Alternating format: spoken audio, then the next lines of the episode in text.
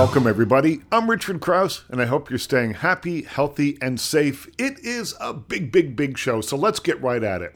Later on, we're going to meet Barry Avrich, director of The Talented Mr. Rosenberg, a new documentary about a lifelong con artist with an absolutely stunning history of heartbreaking betrayal, outrageous lies, and elaborate masquerades. It's a cool story, but that's a little bit later on. We'll also meet Fab Filippo, co creator, executive producer, and co showrunner of the CBC original series, Sort of. We'll talk about the hit show and how the stories in Sort of resonate across all genders, races, and ages. They are universal no matter how one identifies. We'll get to that soon. First, let's get to know Billboard's top new country artist of 2021 and CMT's 2022 Breakout Artist of the Year, Lainey Wilson. Her highly anticipated album, Bell Bottom Country, is out now, wherever you legally buy and download music, and she recently announced a 27 city headlining tour that will visit Vancouver and Edmonton next year. Bell Bottom Country draws its title directly from the name that people use to describe the Louisiana natives' unique style and aesthetic. It's country, but with flair, mixing in elements of 70s rock, funk, and soul. We talk about her new record, what influence Miley Cyrus had on her career, and I'll tell you, it's not what you might think, and why she only wears bell bottomed jeans. Here's Lainey Wilson.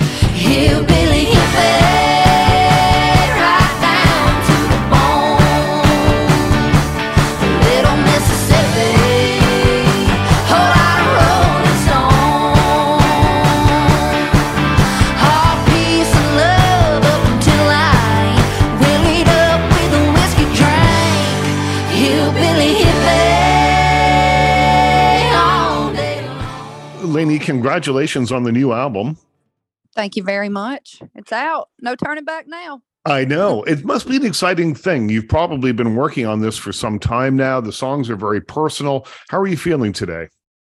I am feeling great. And I'll tell you, I'm just, I'm so excited that it's finally out. Just like you said, we have been working on this thing for a long time. You know, my first record, those songs were written in like 2017, 18, and I recorded them in 19. So I've had I feel like I've had just as much time to write for this record as I did the last one. So it's been a labor of love. Did the pandemic get in the way at all for you? You know what? Um, for my songwriting, it actually did not at all. It gave me an opportunity to really be prepared for this record. I wrote mm-hmm. 300 plus songs during the pandemic. And um I mean, not all of them were good, but yeah. they all served a purpose. yeah, now how does that work? So is it important for you when you say you you wrote 300 songs? That's one every two days or something like that. Uh, it, mm-hmm. Does it feel like you just have to get it down just to get it out of your head and get it on paper and so you can move along to the next thing? Absolutely. I do feel like you know even the bad songs serve a purpose and i think it's just to get me to that next one um, mm. there's definitely times when i'm sitting down writing a song and and i have the thought of you know of course i'm gonna give it my best shot um, but i you know there's times where i have feelings of like this song is never gonna see the light of day but that's all right you know? You just gotta you just gotta write those and um just to get you to the next thing and that's what it was. We were just we were writing anything and everything just to make sure that i had what I felt like I needed for Bell Bottom Country. When did you start writing songs? Do you remember the first song you ever wrote? Oh yeah, I was yeah. I was nine years old. um, I wrote a song called "Lucky Me." It sounded a little bit like a Britney Spears song, um, but even at ten years old, eleven years old, I mean, I was writing songs about tequila and cigarettes and and we didn't even have tequila and cigarettes in the house. It was just I was listening to the other country songs, and um, I knew that's what they had talked about, so I was writing it too. Probably from a fairly naive point of view, though, I would imagine. Absolutely. Yeah. My parents were like, What in the world? I said, I was wise beyond my years. so you mentioned Britney Spears, but you also mentioned that, you know, country music was something that you were listening to and certainly being influenced by. Um, what was it about country music that that grabbed your ear? Where I'm from, which is Northeast Louisiana, um, if you've ever heard of Monroe, Louisiana, I'm from a town about 30 miles south of there called Baskin, and its population 200 and some change. And um, where I'm from, I mean, country music is truly life. I didn't even realize as a little girl that country music was a genre. We just, we lived out those words and we lived out those songs. So country music was pretty much the soundtrack to my childhood and um, to my, to my parents' lives too. So um, it was just what we listened to going down the road on the tractor with daddy in the kitchen with mama. It was just a part of my life. And so there was no escaping it for me. And when I ended up writing my first song at nine years old, I got bit by the bug. And then my daddy showed me a few chords on the guitar at 11 years old. And um, I took a few lessons. And after that, I mean, that was pretty much all she wrote. It was one of those things that I felt like kind of chose me, you know, and I, I yeah. feel like I had no other option but to see it through. You're listening to Lainey Wilson on The Richard Crouse Show. Find her new album, Bell Bottom Country, wherever fine music is sold. Did you ever have other jobs along the way other than music? You know what? I've always been able to play music. My job through high school was impersonating Hannah Montana. I did three or four birthday parties a weekend. I did fairs and festivals and uh, birthday parties, St. Jude, you name it, I did it. So, and even at 16 and 17 years old, I was I was playing with a band called the Cadillac Kings in uh, the Ark-La-Miss area, which is like Arkansas, Louisiana, Mississippi. Really wasn't even old enough to be getting into the into the bars and the clubs, but um, we figured it out. So I've always been able to make ends meet by playing music. And um, it's just been such a, a huge blessing. What do you think you learned from you know, playing in these bars when you were underage, doing the Hannah Montana shows, you take something away from every experience that you have. What do you think you learned Absolutely. from those? Oh my gosh, I could sit here all day and tell you everything I learned. Um, but I will say for me, and especially with the Hannah Montana gig, um, and I was opening up for myself. So I'd be like, hey, can Lainey Wilson open up the show? And they're like, who's Lainey Wilson? I'm like, the person you hired to be Hannah Montana. Um, but yeah, you know, one day I would be playing a little three year old's birthday party, and the next day, or maybe even in the same day, I'd be playing a nursing home. So I really had to figure out how to adjust, how to adjust to my uh, audience. Mm-hmm. And I think that has really come in handy because even nowadays, you know, I mean, I might be playing an arena one night or I might be playing a, you know, a beer drinking bar or I could be playing a theater the next day. And it's it's just figuring out how to adjust, not changing who you are, um, but figuring out how to like come across to certain people. And um, I think it helped me. And it also taught me that this thing ain't gonna be easy. You know, I mean, I mm-hmm. was I was playing these shows when all of my friends were headed down to Baton Rouge to go to LSU ball games on the weekends. And I was just putting in that time because I, I knew that I wanted to do this in the long run. And I knew that these were the steps I needed to take in order to be ready for that. And to do it in the long run, you really have to be in Nashville. And tell yeah. me about what it was like when you first got to Nashville. There's music absolutely everywhere, uh, mm-hmm. but the best players in the world are there, which could be maybe intimidating uh, for mm-hmm. a new person in the city. Tell me what it was like for you. You know, so I've always known that I wanted to be in Nashville. Actually, a couple weeks after I wrote my first song, my mom and daddy took me on a family vacation to Gatlinburg. And um, on the way home to Louisiana, I pretty much begged them just to drive through Nashville. And I remember exactly where I was on the interstate in the back seat. I was staring at the Batman building. And I told my mom and daddy at nine years old, I said, This is home. I just knew it. I knew that I wanted to write country music. I knew I wanted to tell stories. Didn't know how in the world I was going to get there, but I knew I was one day. So, 19 years old, um, I was going to college in Monroe, and I decided, okay, if I'm really going to do this thing, I need to be there. So um, I ended up buying a Flagstaff bumper pull camper trailer and hauling it to Nashville. And, um, you know, I, I didn't know what it was going to look like or feel like, but I'll say I've never had a plan B. It's always been plan A. And I knew that I was moving to a town, just like you said, with, with these people who are, I mean, who have been there for years working mm. and perfecting their craft. And, I just knew that I was going to have to do the same exact thing and that I needed to start somewhere. So uh, there was a guy from my hometown. His name was Jerry Cupit. And went back in the late 70s, he actually had a dream to move to Nashville and be a songwriter producer. Well, um, he didn't have enough money to move to Nashville and get started. So my grandfather on my daddy's side actually gave him a few hundred dollars to help him move to get started. So as a favor in return, he let me park my camper in his studio parking lot in Nashville for free for the first three years I was there. And um, he was the only person I knew in town at that time. But I will say, of, course, it was intimidating. Mhm. Um, but I wanted to I wanted to get in these writing rooms with these incredible songwriters and artists and musicians because I wanted to learn and I wanted to grow. And um, I always say, you know, I want to be the worst writer in the room, and that's the truth. I want to feel like I've left there um, finding something out about life or myself that I didn't before. Country fans in particular, they want authenticity, Mhm. and you hear it in the grooves of this record. Well, I'll take that. Yeah, it's very important to me to, uh, you know, stay true to me and my story and my sound.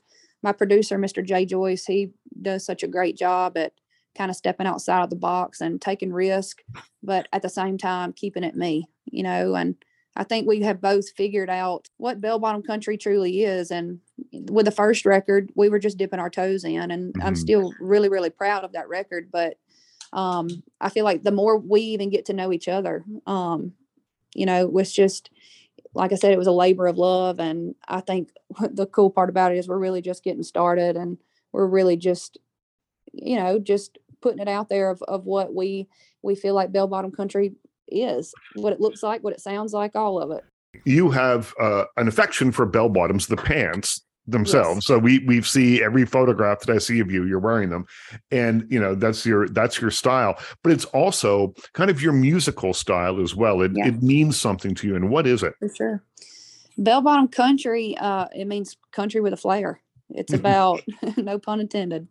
Actually, pun intended. Um, but it's about leaning into whatever it is that makes you you and different. I mean, it could be where you're from, how you were raised, um, your style, your personality, your story, whatever it is. It's just about being that unapologetically. Mhm. And I feel like, you know, I've just grown a whole lot over the past few years, not just as a singer and songwriter, but as a person.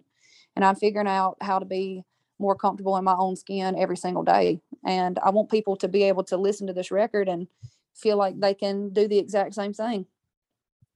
Talk about a song uh, on the album called Weekend. Uh, week, though, is spelled W E A K E N D. Uh, there's some word playing there. What inspired that?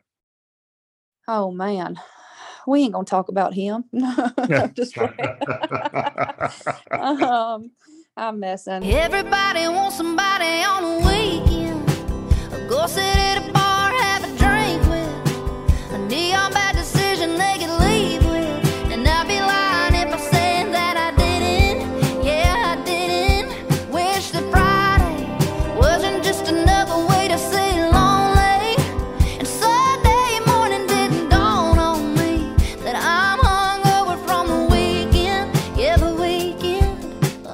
definitely a time in my life where I was going through, you know, the weekend of heartbreak. Yeah. And um, sometimes I think you got to go through those things in order to see the light at the end of the tunnel. I will say um, I had this idea because of what I was going through, and nobody wanted to write it with me. It just seemed like I just kept throwing the idea out there. And I don't, I mean, it, it's one of those ideas that can be really hard if you let it be, you know. Uh, But I found the the writers who decided to tackle it with me and it's really crazy because i i walked into this co-write and i was writing um, with two of my friends nicolette and farron and i had the idea i was i was bound and determined i was going to throw it out there again even if it got shot down but nicolette had sat down at her piano and was like this is a melody I came up with in the middle of the night and it's really crazy because you know most of the time in a writing room somebody will bring an idea or somebody will bring a melody but it's very rare when the idea that one person brings matches the melody of of what the other person brings to the table too and the stars just aligned that day In low moments in your life, do you ever think, well, this will be a great song one day? oh my gosh that's what i chalk it up to for sure i'm like there's times where I'm like, why in the world am I going through this? And then I kind of convince myself that maybe it is because I'm a songwriter and and Mhm. maybe I'm supposed to feel certain things. That way I can write songs that people can relate to and latch on to. And like I said, that's what I at least blame it on, not me putting myself in a bad situation. You're listening to Lainey Wilson on The Richard Crouse Show. Her new album, Bell Bottom Country, is available wherever fine music is sold. Tell me about recording the Four Non Blonde song, What's Up. Mhm. It's a great song, but when I listen to it, when Yeah. it comes on my radio, I don't necessarily think of a country song. Oh yeah. Yeah. so um I love this song. I think Linda Perry is so cool, Four Non Blondes, and I um I've been singing this song for years. Mhm. I sang it back home, like you just said, in the Ark-La-Miss area. Well, weren't you Um, just like one years old when it came out? probably? but the band I was playing with, they've been around the block a, Right. a few decades, and um, I was introduced to this song, and I just loved it. I mean, I'd get up there and shake the tambourine and sing this song, and so actually last fall I got to sit down with Linda Perry and and tell her how much I love the song and kind of get her blessing on recording it. So we did it. We put our own little country spin on it. And um, you know, I mean, even when we were playing her version of it, the way that they even did the record, Mm. It still sounded country just because of the way that I could Right. I could sing over anything and it's gonna sound country. and you, you talk about Linda Perry. She uh, wrote that song and has written so many other p- hits for other people. But you're also uh, influenced and friendly with Miranda Lambert, another country music superstar. She's been a very strong supporter of yours. Um, what have you learned from her, and what what how has that support kind of manifested itself? It's crazy. You know, I don't I don't know of any females in Nashville who are trying to do country music who can't say that Miranda Lambert has not influenced them in some Mhm. way. Um, whether it's her music or her attitude. Um, I look up to her a lot. I think that she is just she is who she says she is. But there ain't no sugarcoating it. Um Yeah. and she has genuinely supported me. Um, I mean, she texts me weekly just to check in and say, "Hey, I'm thinking about you. You're crushing it." And I think it's important to have people like that who have who've been there and done it. You know, who have paved the way for people like me. And it's exciting to think that maybe one day I can be that for somebody too. But Mm, she has talked to me about i mean whether it's haters online or whatever like she gives me the best advice she's like if you can lay down at night and you know and know that your family and your closest friends are proud of you at the end of the day like you know you're putting a lot of your life out there but they don't know the they don't know you they don't know the you that's sitting on the couch every single night I've read this quote from you, and this is uh, amazing. You said in an interview, I have slept in my own bed a total of 10 nights this year. Is that true? That is true. It is very true. And it might have been 13 by now. Um, but that's all right. I mean, this is what we signed up for. And Yeah. I'm, I'm so excited. I mean, everything that's happening right now. I mean, my team has worked their fingers to the bone. All the way from Hannah, Montana to Yellowstone. You play Abby on Yellowstone. Uh, what what brought you to this role?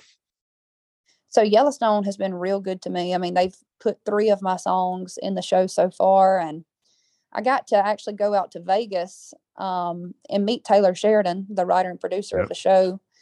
And uh, we really just got to know each other and bonded over horses. I was I was on a horse before I could even walk, and um, we really just hit it off. You know, I was a fan of his, he was a fan of mine. We exchanged phone numbers, and he's just the kind of dude. He's so personable. He's like, send me new music when you start writing things. You know, just send it over my way. And I kept in contact with him, and he actually called me in February and said, I want to create a character specifically for you. And he said, I want you to pretty much just be yourself. You're going to go by a musician named Abby, but I want you to wear your bell bottoms and um, sing your own songs. And it's a huge opportunity. I mean, this is going to be a huge way for me to be able to share more of my music with the world. And, you know, I didn't know it was going to look anything like this, but I've, I made a promise to myself a long time ago that if it was a big opportunity, I was just going to run through the door no matter what, no matter how scary, just buck up and do it.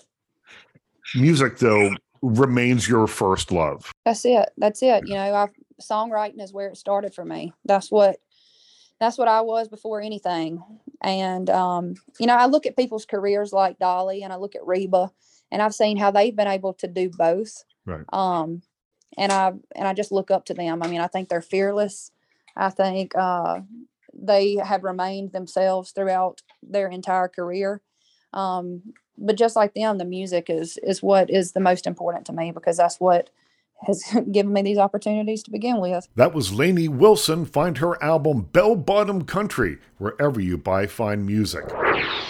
My guest in this segment is award winning actor, screenwriter, playwright, and director Fab Filippo. Now, as an actor, you know him from such projects as Lives of the Saints, starring opposite Sophia Loren, the indie hit Way Downtown, or maybe it's as Ethan Gold in the groundbreaking series Queer as Folk, or his stint on the hit television show Buffy the Vampire Slayer. Recently, he wrote and directed the critically acclaimed and award winning series Save Me, which was nominated for 20 International Festival Awards. He's here today to talk about his latest show, it's called Sort of, which is now in its second season on CBC.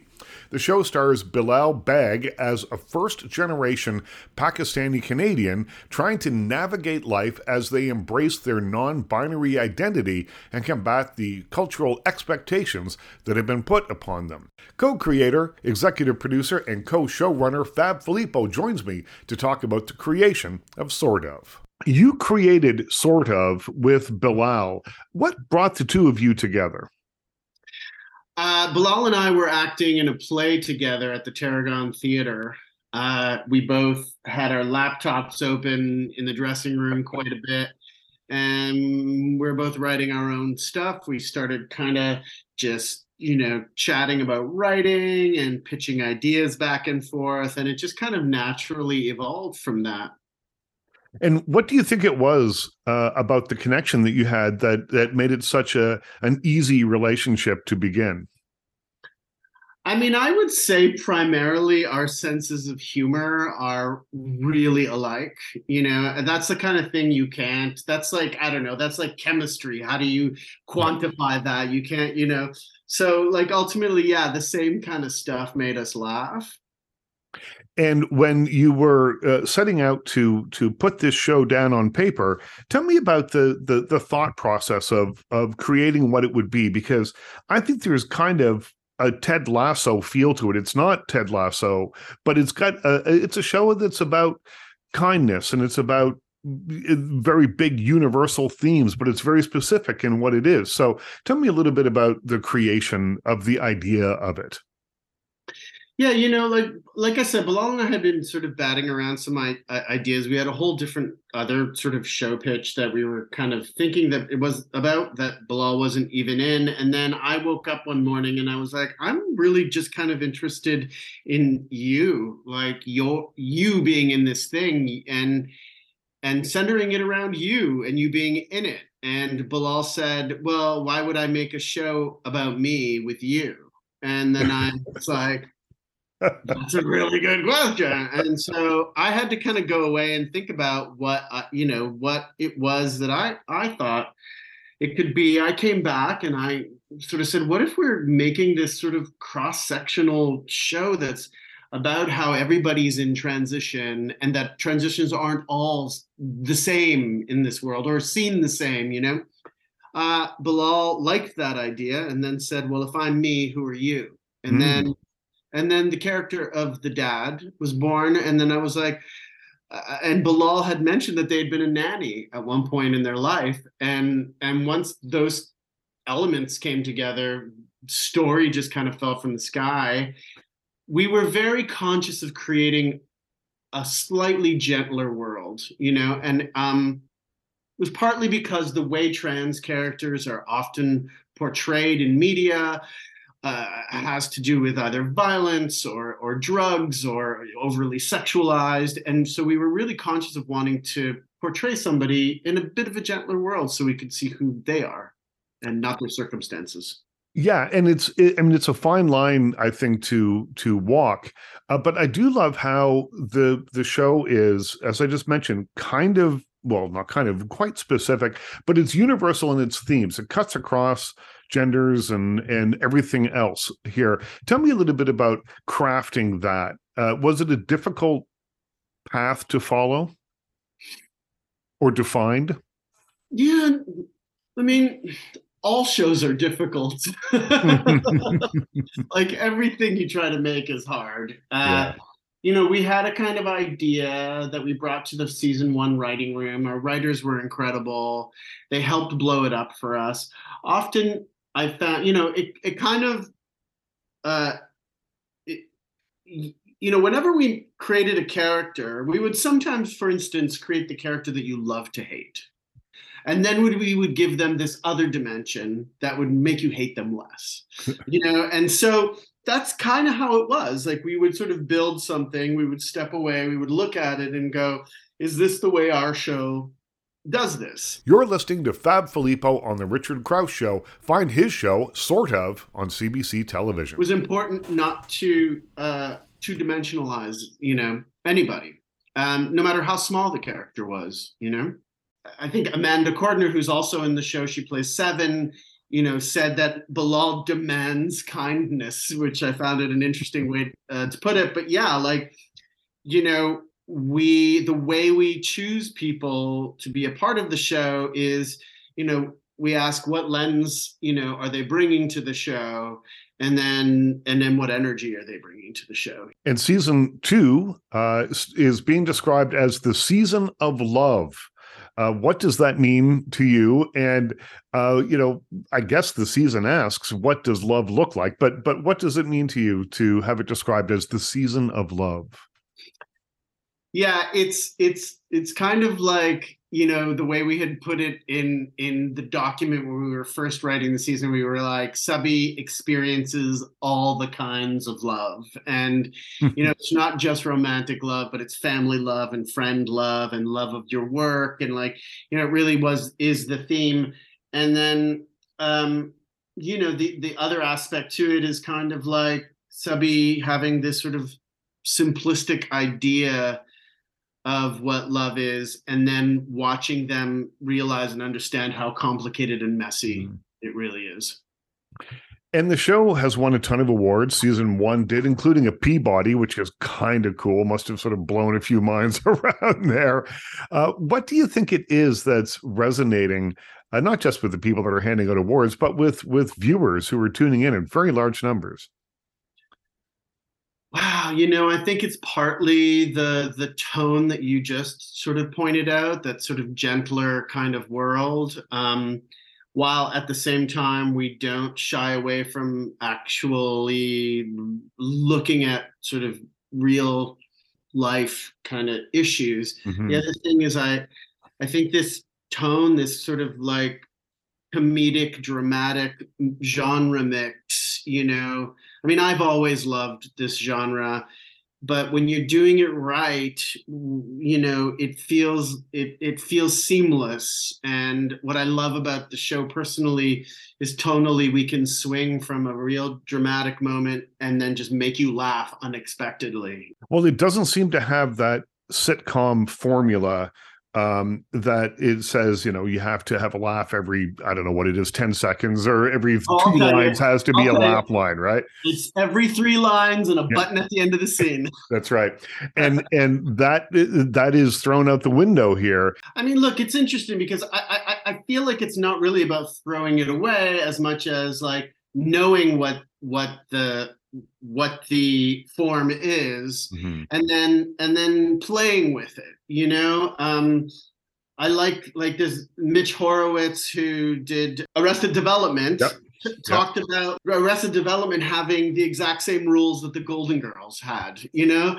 And and it's it's interesting because the sitcom itself is an amazing form but yeah we're looking for it to change and shift and move because the laughs that you used to get from a network sitcom you know feel false you know? And and but even though that, that has its place you know? But even like when you think about the one of the biggest sitcoms right now is ted lasso and it's Mhm. very grounded humor and also also has dramatic elements to it. That was Fab Filippo, co creator, executive producer, and co showrunner of the CBC television dramedy Sort of. Season 2 is on CBC television right now.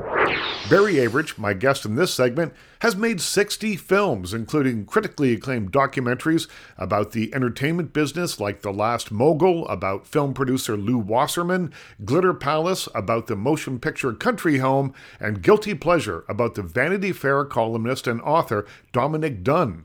His latest film, The Talented Mr. Rosenberg, is a documentary about a lifelong con artist with a stunning history of heartbreaking betrayal, outrageous lies, and elaborate masquerades. Here's Barry Avrich on true crime and why we're often so eager to buy a deal or a story that's too good to be true. So, what do you think it is about true crime stories about swindlers? And we've seen a few of them, like the Tinder swindler. Uh, there's the talented Mr. Rosenberg, your new film, that's really captured people's imaginations.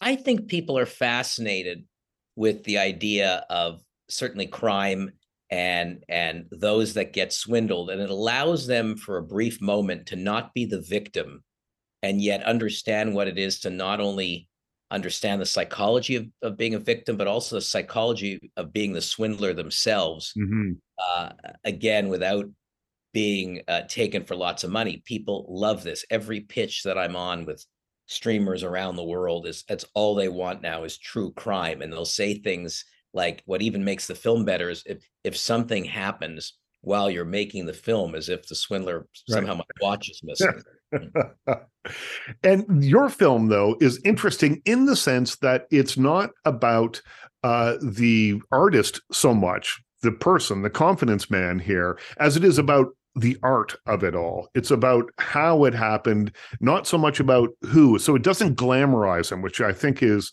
a very important distinction to make when you're creating a true crime story.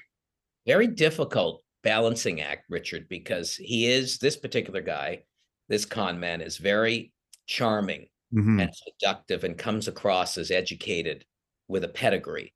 So it's easy to understand.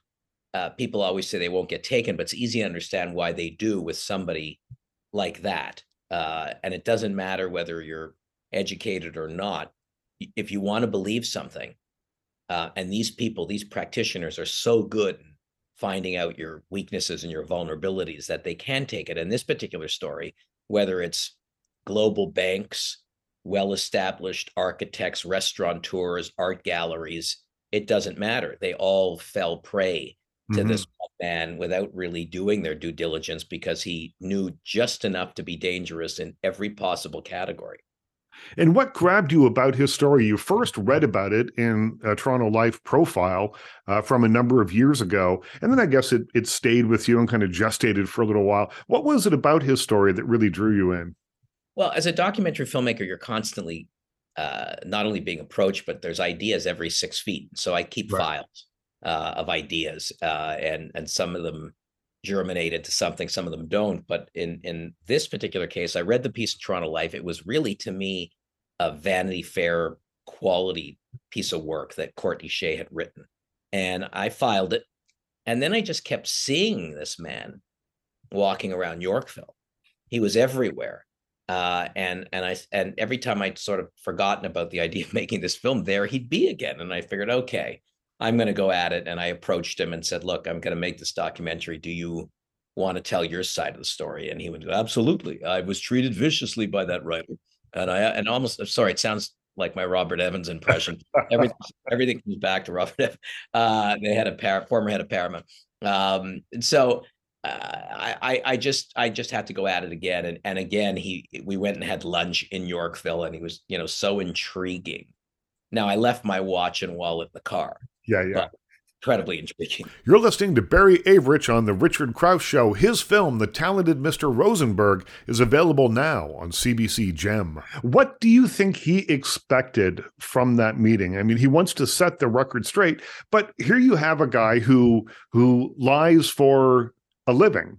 He is a fact checker's nightmare. And so what do you think that he he hoped to get out of this? Because really you could have and do expose him for being what he is did he think he could charm you and the camera into uh, rehabilitating his image? 100%. I mean, he's a storyteller. He wanted to get the facts straight, which is a bit of a joke with him because there are no facts to get straight. Uh, there are no facts. Uh, so I, you know, he's a performer. He's a storyteller. I think he thought he can control the narrative uh, and and come out looking pretty great. And as he says in the film over and over, you know, I I accept responsibility. I always pled guilty, but that didn't mean he was going to stop doing what he does. and what do you respond or how do you respond when he says in the film, I'm not that bad? This is a guy that set up a Ponzi scheme to defraud investors. Uh, you know, reported to be a, a, a Swiss billionaire. Um, you know, took to dating sites to meet women and then would fleece them out of her, uh, out of their savings. And yet he says, eh, "I'm not that bad." Yeah, well, that that that you know, and having shown this at a couple of film festivals. Uh, and screenings that that line always gets a huge laugh because mm. as far as he's concerned he hasn't murdered anyone so he's not that bad. Uh, and you know, of course, the other laugh that you know that that really resonates, or the line that resonates and gets a big laugh, is you know he tends to use two different names, Albert Rosenberg and Alan Rosenberg. And I said, well, when do you use one versus the other? He goes, when I do things legally, I use the name Albert. what does that mean? You know? yeah, and- he's he's great character. And why do you think it is that we're often so eager to buy into a story that is too good to be true? We've seen it over and over again. Ponzi schemes are not unusual, and all these get rich schemes and things that you hear about, and yet people seem to fall for them. Why do you think it is that we set ourselves up in that way? Well, you know, the question is whether you'd want to walk the face of the earth being an extraordinarily skeptical, uh, distrusting, right miserable human being constantly or there or there is a part of us that is wants to believe. And and you know why do dentists in, invest in broadway musicals?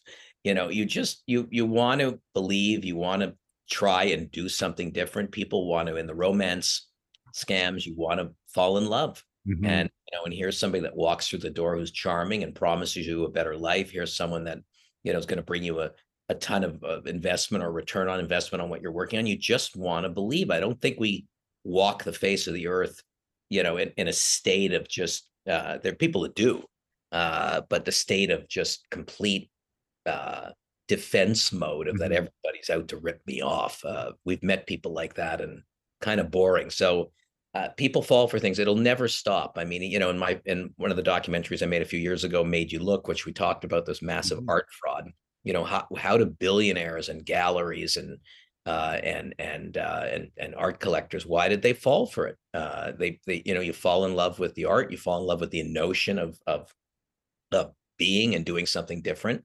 Uh, and and as you know as as uh, uh, as Miss Henriques says in the film who wrote Wizard of Lies if you you know if you think you're going to on Bernie Madoff if you think you're going to escape someone like Albert Rosenberg forget it. I was born with a silver spoon in my mouth, and then I find myself without a penny. So what was I supposed to do? That was Barry Avrich, director of the documentary The Talented Mr. Rosenberg. You can catch that movie on CBC Gem right now. A big thanks to Barry Avrich for stopping by. Also, a big thanks to Fab Filippo. He's the co creator, executive producer, and co showrunner of the CBC original series Sort of. Big thanks to him. And a big thanks to Lainey Wilson, who stopped by to tell us all about her newest album, Bell Bottom Country. You can find that wherever fine music is sold. Of course, as always, though, my biggest thanks goes to you for listening. I'm Richard Crouse. Stay happy, stay safe, stay healthy, stay weird, and we'll talk to you again soon.